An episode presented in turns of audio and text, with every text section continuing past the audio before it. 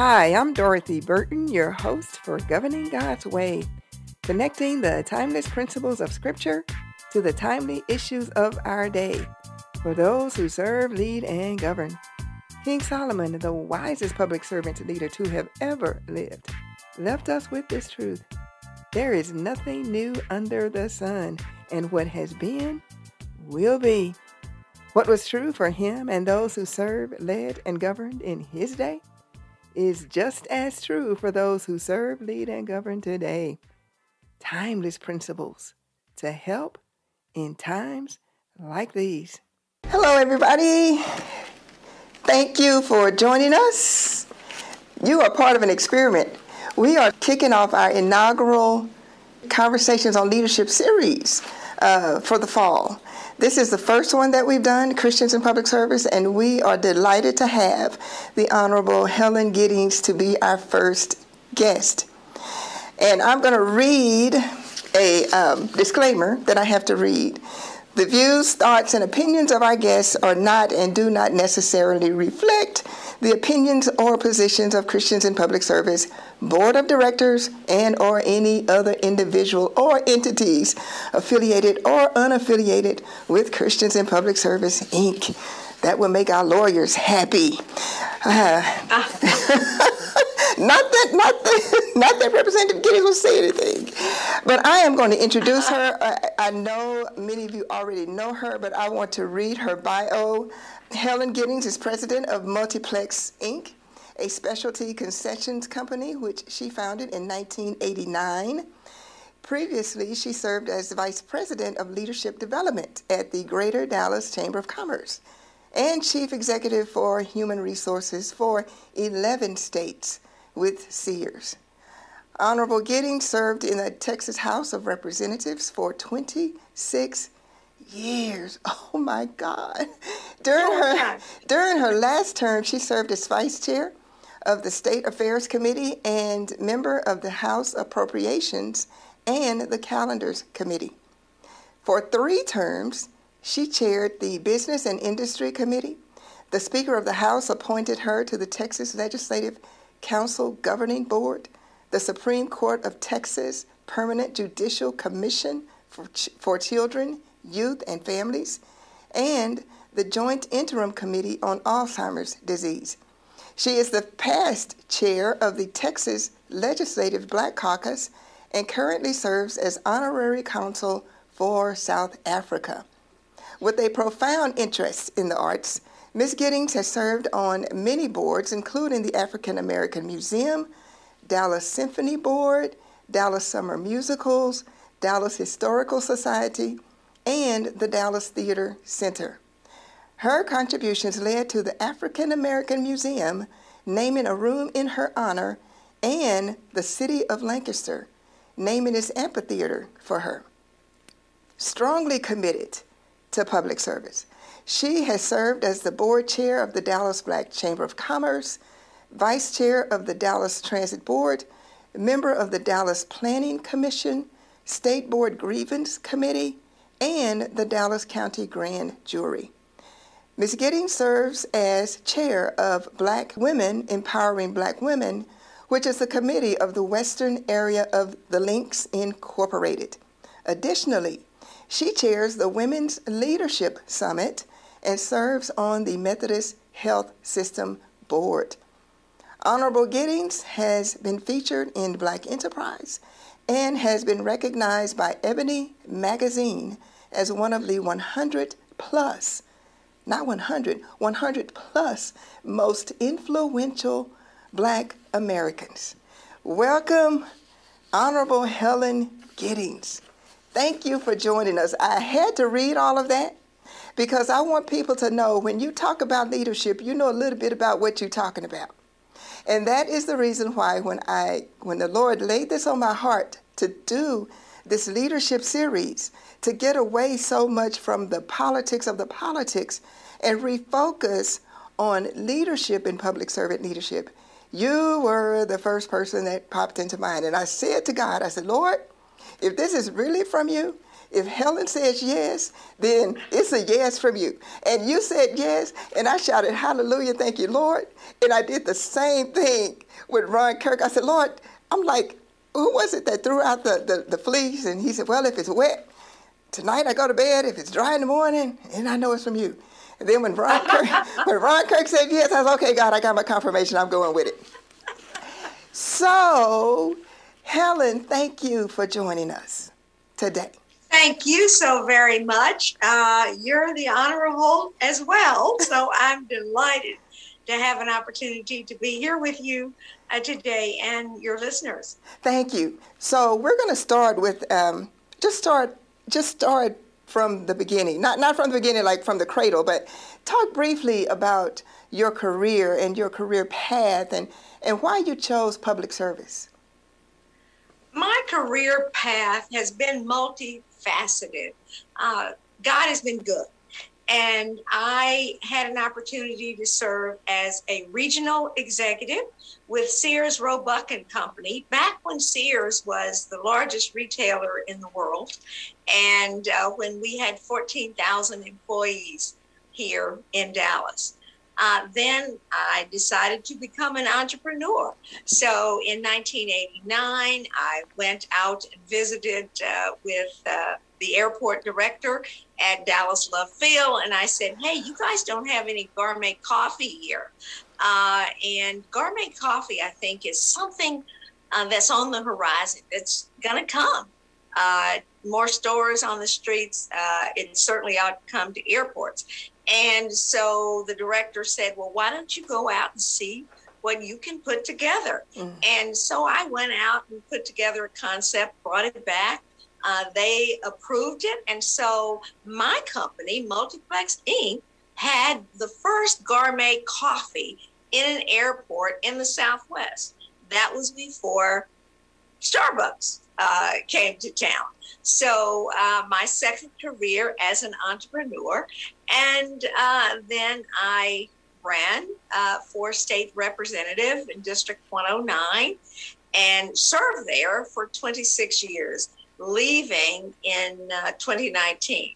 And finally, I really consider myself um, a professional a volunteer. So professional volunteer and child, well, first of all, child of God, but then professional volunteer is the umbrella over all of those things because I think that all of us have an obligation to try and put something back into this community. And I know many times the problems look so big and we look so small uh, that we don't think that we can really make a difference. But whether your contribution is one that is small or one that is large, I, I truly believe that we have an obligation to do the something that we can do. I want to go back to something that you said. You said that you had an idea, a concept yes. that you yes. that you took the initiative to take to the airport and say, "Hey, you guys don't have this." For right. some for someone who has an idea but they uh-huh. are afraid to uh, act on that idea. What advice would you would you would you give them? I mean, where do where do they start? I mean, you you're you are very vivacious. You're very outgoing. Um, you're very attractive. You're very all of this stuff. But what if you're like just plain Joe Blow like me? It's like, okay, I got an idea. What do I do with it? And how do I how do I, especially being a woman, especially mm-hmm. being a minority woman, what do you do when you, how, do you get over the fear? Well, this may surprise you, uh, Dorothy, and it may surprise some other people, but I'm basically a shy person. Uh, I just work through it.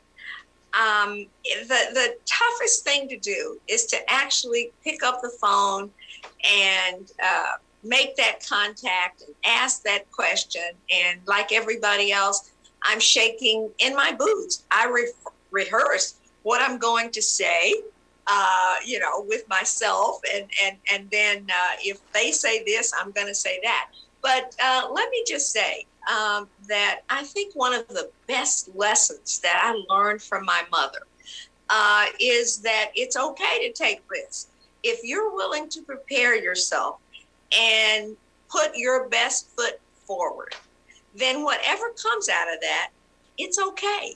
And if you fail, you just pick yourself up and you start all over again, only the next time more intelligently. I had no idea what Danny Bruce, who was the airport director at that time, was going to say to me.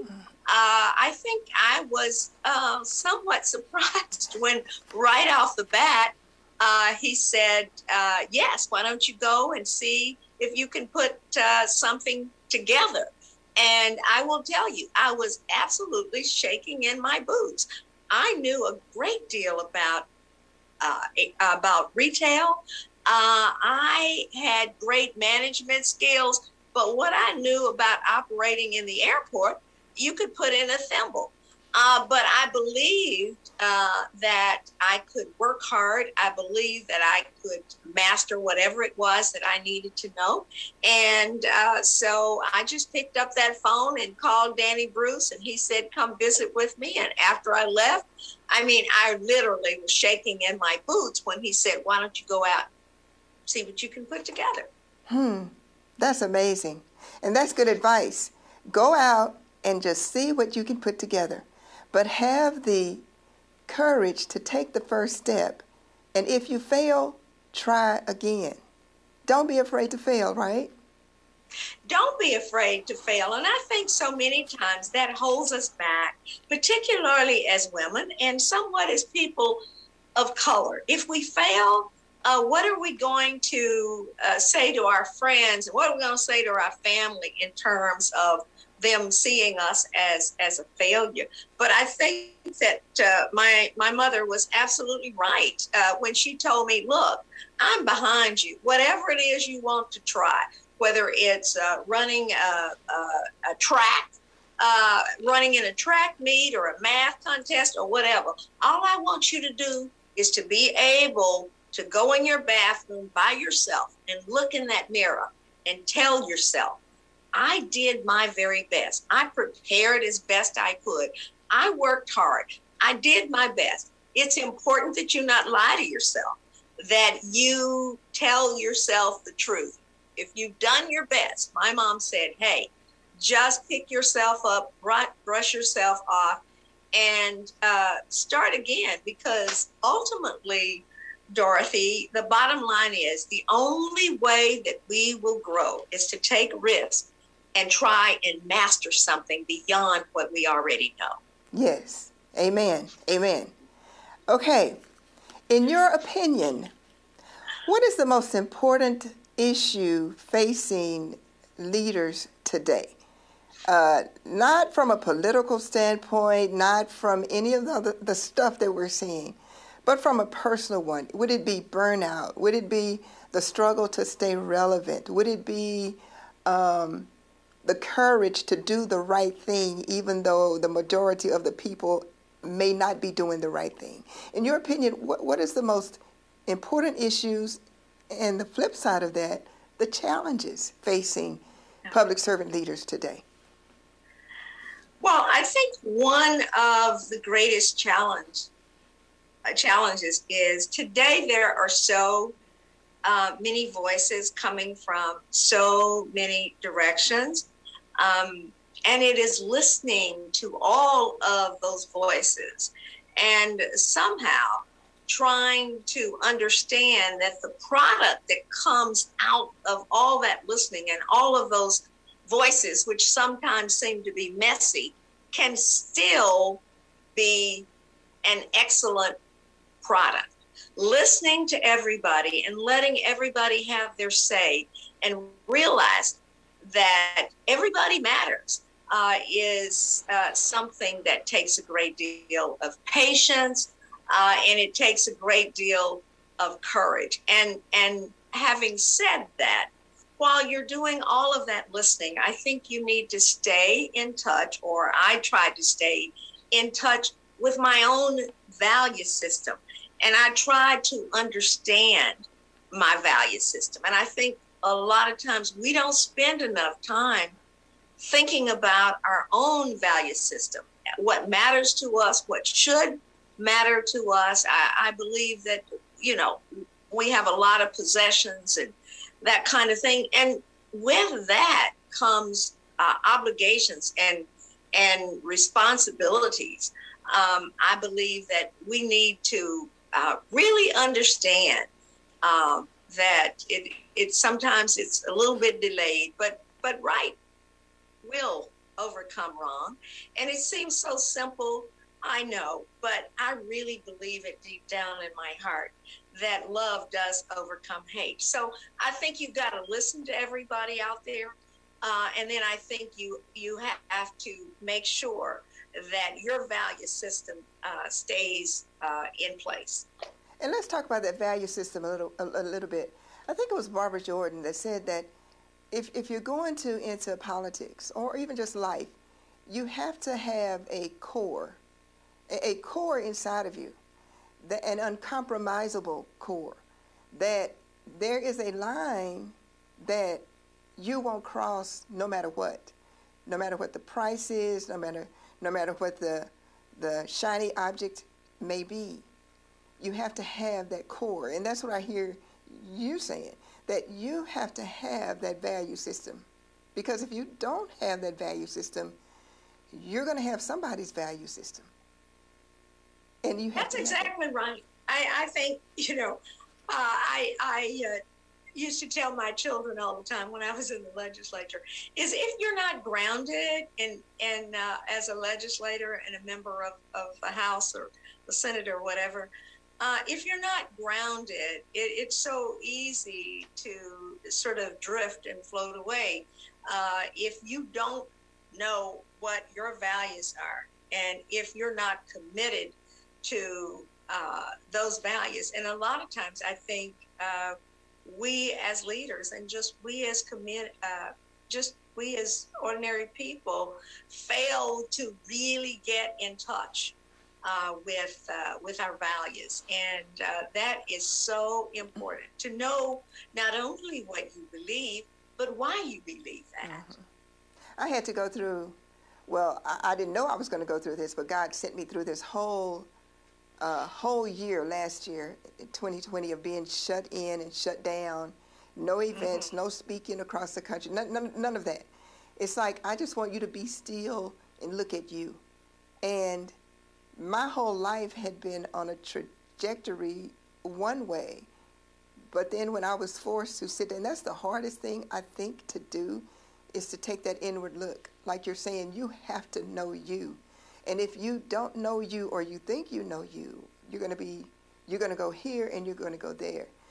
And it's it's a hard thing to do to take that look inside to see, you know, what, what, it's me, like it's, it's me, it's me, oh Lord. Sometimes it is. And we have to know, I so agree with you, who that me is.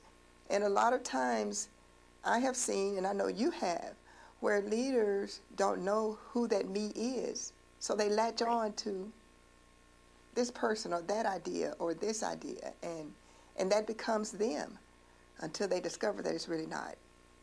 Right. I, th- I think a part of that is that sometimes we are reluctant uh, to tell ourselves uh, that, uh, hey, uh, I didn't do well. I, I messed up on that. I, I, need to take a step back and look at this and maybe start again. I mean, maybe we're not able to admit to our friends or whomever uh, that we made a mistake, that we made a misstep, or whatever else. But I think it's important uh, that we never lie to ourselves because some of us tell ourselves so many lies until we start to believe those lies ourselves. And so we have to be honest, I think, with ourselves if you can't be honest with anybody else. Because again, some of us have been so dishonest with ourselves that uh, we don't know um, the difference between um, uh, the truth and and the the fiction. But it is important uh, to do that kind of self reflection. And all of us had I think, a very difficult year in 2020. I know I did, and and I had a lot of time to do exactly what you said you did. A lot of time for uh, self reflection. And I was very honest with my friends. Many of my friends said, Oh, wow, you know, I'm, I'm not having difficulty with this. I'm just doing my reading. I'm trying out new recipes and this, that, and the other thing. And I said, Hey, you know, I'm sending out a white flag and saying, Help yes. here uh, because I, I'm having uh, great difficulty. And, um, you know, uh, I'm a Christian. Uh, I try to live a Christian life, but uh, I've I've I've heard uh, one of the pastors in Dallas say, and I and I totally agree with it. I don't care how big your Bible is. Every now and then you're going to struggle, uh, even though you know that all things work together for the good uh, of those who love the Lord and are called according to His purpose uh, it, it was 2020 was was was a struggle for me. Well, you came out on top. It looks like. I, I, I came out on top. God is is uh, good, and uh, but for God, I mean, uh, my coming out on top was uh, was was definitely uh, all attributable uh, to God and His grace and mercy. Thank you for being so vulnerable. Because a lot of people look at people like you and say, oh, wow, Helen Giddings, you know, she, she has it going on. She's this, she's that. And a lot of us are afraid to admit that, hey, I need help. I, am not doing too good. Um, and I, I had to do that. And I think that's an important part of leadership is to admit when you said raise the, sometimes we have to raise the white flag. I love that. Sometimes we have to raise the white flag. Say, hey, I need help. I'm drowning. Right. That's amazing. I, and, and, and thank, thank goodness God has put so many wonderful people in my life. Uh, I I just have a bouquet of friends that I can I can call upon, and and uh, with that small uh, group of people, I I find that it is necessary for me to be honest and say, wow, I'm struggling over here because I'm accustomed to having uh, four or five meetings on an average every day, not every week.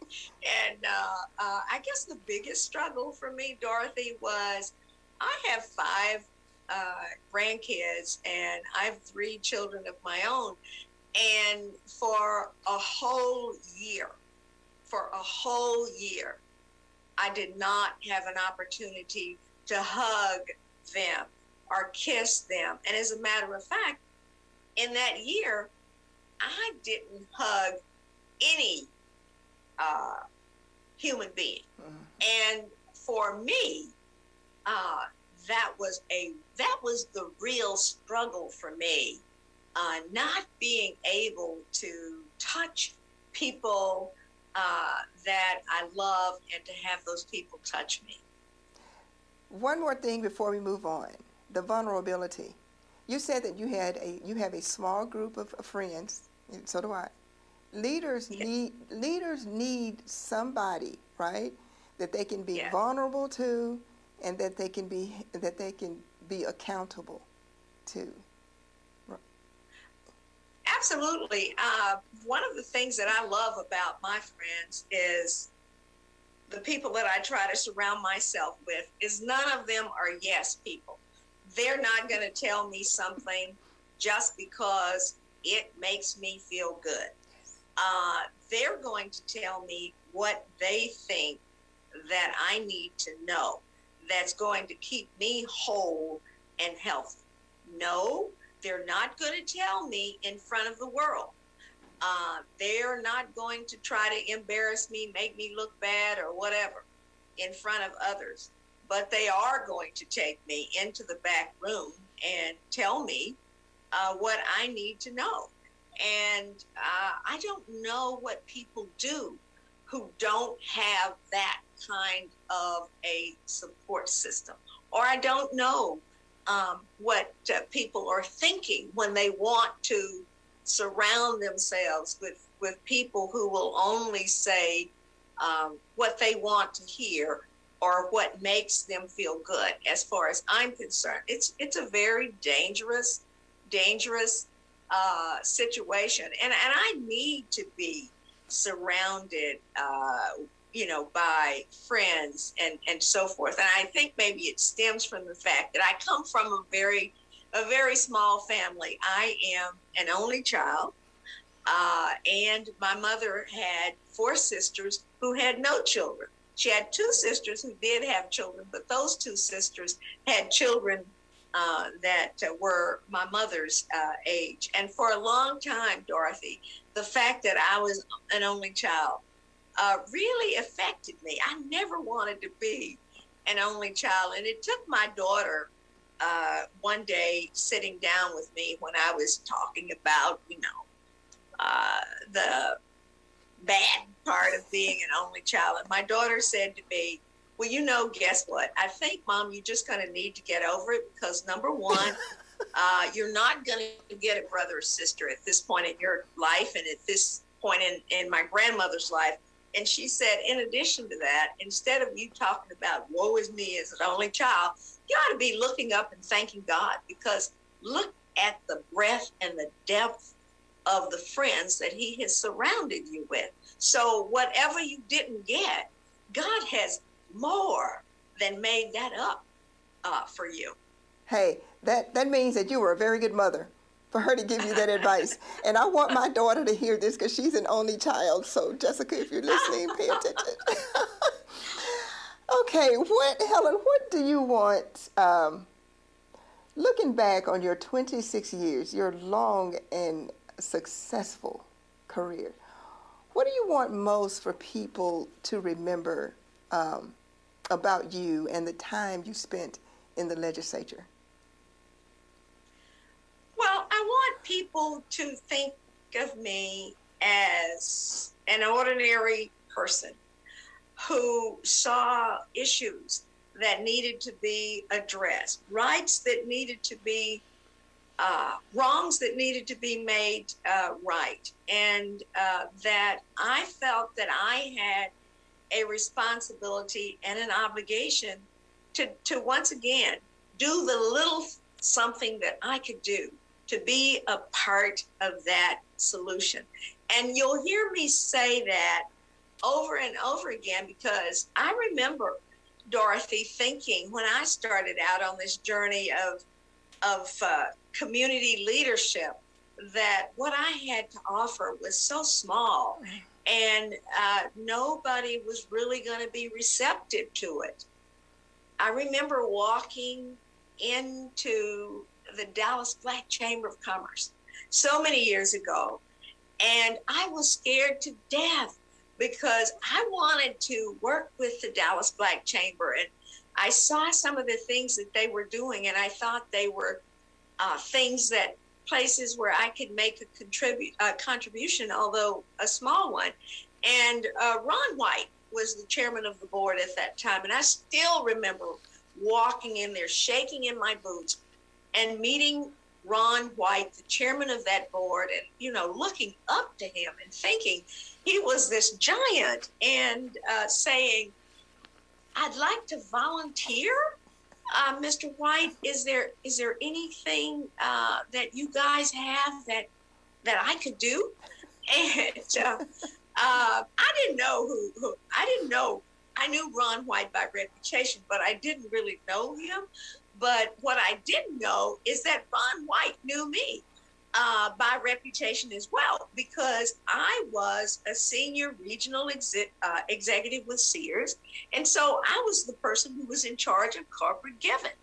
And so basically, every nonprofit out there knew me. Uh, I just didn't know them. And I remember that Ron uh, White immediately, without thinking, said, Oh, yes, I have just the job for you. I mean, I just walked in the door and he said, I've got just the job for you. So the Dallas Black Chamber of Commerce at that time had put in place a rodeo, a black rodeo. And Ron said, You're going to chair the reception for the black rodeo.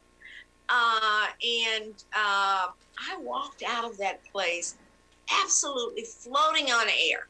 And uh, then, and, and, but at the same time, I felt this tremendous pressure to succeed because they put all this trust in me to pull this thing off. And so when I got back to my office, I thought, man, I got so excited. I didn't ask the right questions like, where is it going to be? How many people? What is the budget? All these things. And so I called Ron and apologized for having to call him back so quickly and said, well, no, what is the budget? And he said, well, it's however much you can raise.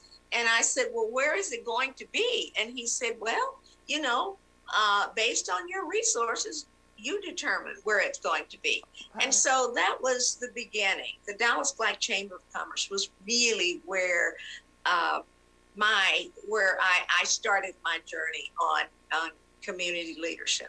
And you said you saw, you you you you had a desire to serve, and but you said to yourself, what could, what did I have?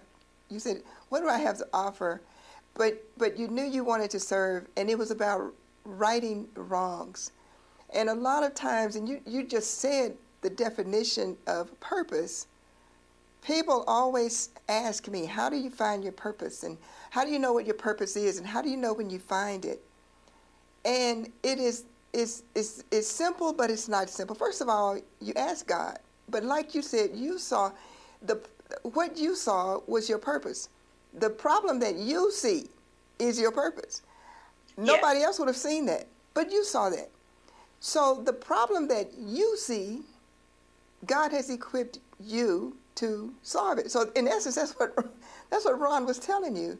But in you, you said, I don't have anything. What can I do? But you saw it. You just know it. You saw it. And you ended up being the chair of the board. It, it was a different day um, back then uh, with the Dallas Black Chamber of Commerce. Uh, there had never been a, a woman who had uh, been uh, chair of the board. And I just got in and, and started working and making contributions wherever I could. And uh, then at, at some point, somebody suggested that I should be the chair of the board because of the work that I was doing and my commitment.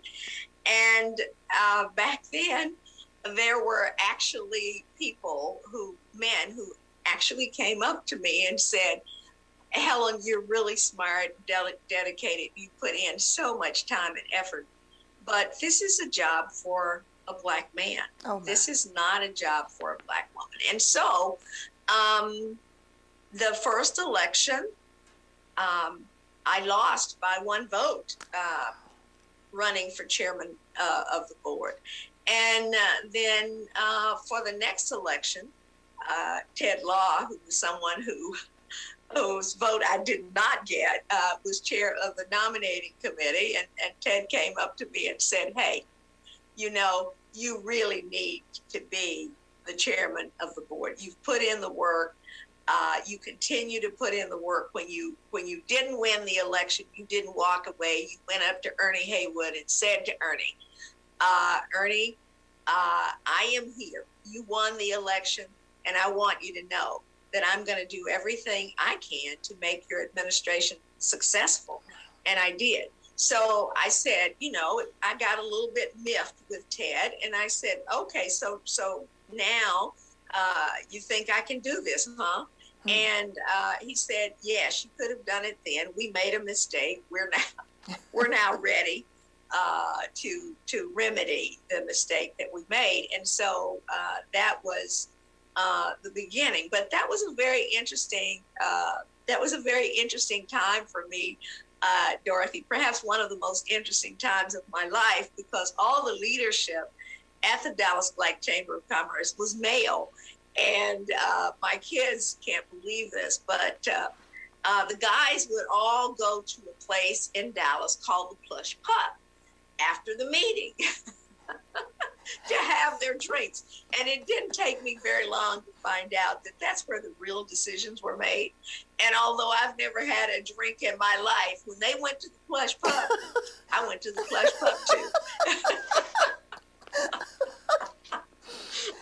so that that pre that preceded the Me Too movement. You just you you were Me Too back then. Yes. Oh my God! But see that that speaks to to the tenacity. And you said I never stopped serving, even when I lost, and that's an important, very important characteristic for a leader. You don't quit if you don't win. If you're hardest to serve, you serve, and you keep yes. serving. Okay. I, I, kept serving right along with uh, with uh, Ernie. Uh, he was he was a um, a very a good person and did some very very good things for for the chamber. And back at that time, he kind of saw a curve in one direction, and I kind of saw a curve in the other. And I don't think either one of us was necessarily right or wrong. Uh, we're all human beings, and uh, we just had different visions for uh, the way that uh, that the chamber uh, should be going. And uh, no, I was not about to walk away from that. I had no idea that uh, very soon I would uh, have my own opportunity to, to chair that board. And and uh, even though uh, the building is is not occupied or not there now. I was very pleased in in 1981, 1982 uh, to uh, build a building that the chamber occupied there. And the building was built under my administration wow. uh, next door to the MLK uh, Center. Oh, I remember that building. Last thing, that was so, that, that inspired me so. Just don't, don't quit. Just never quit. Never quit. Keep serving. Keep, Keep serving. serving. The last question that I want to ask is, um, your words of wisdom, your your words of, of wisdom for the next generation of Helen Giddings. What would be to wrap up your words of wisdom and how important it is? Your legacy is set. Your legacy is set. Um, your words for the next generation of, of, of public servant leaders. Well, I, I don't think that I have any earth shattering uh, kinds of things to say about that. But I think one of the things that um, we might uh, think about is is closing that gap, uh, uh shortening that distance uh, between who we say we are and what we say we believe and our actions. Um, I think we would just be a far better world if if our actions mirrored who we say we are. Uh, there is often a huge gap there. And also finding ways to bridge the gap between policy and people. Um, we ought to develop policy for people and not try to make people fit into policy as elected officials. And then finally, uh, I would say this this has been a driving force in, in, in my life to always know uh, that we serve an all wise and an all loving God. Amen. And that our widest happiness and our greatest fulfillment are going to be realized uh, when we live in harmony with His will. Amen. Amen. Representative Giddings, I cannot. I mean, I'm sitting here in awe. I had to remind myself, Dorothy, just keep your mouth closed because my mouth, I want to just, my mouth was just wanting to fly open. A number of times you were saying things uh, that just inspired and encouraged me. And I just want to thank you again for taking the time to do this. We're going to uh, put a collage of these videos together of leaders.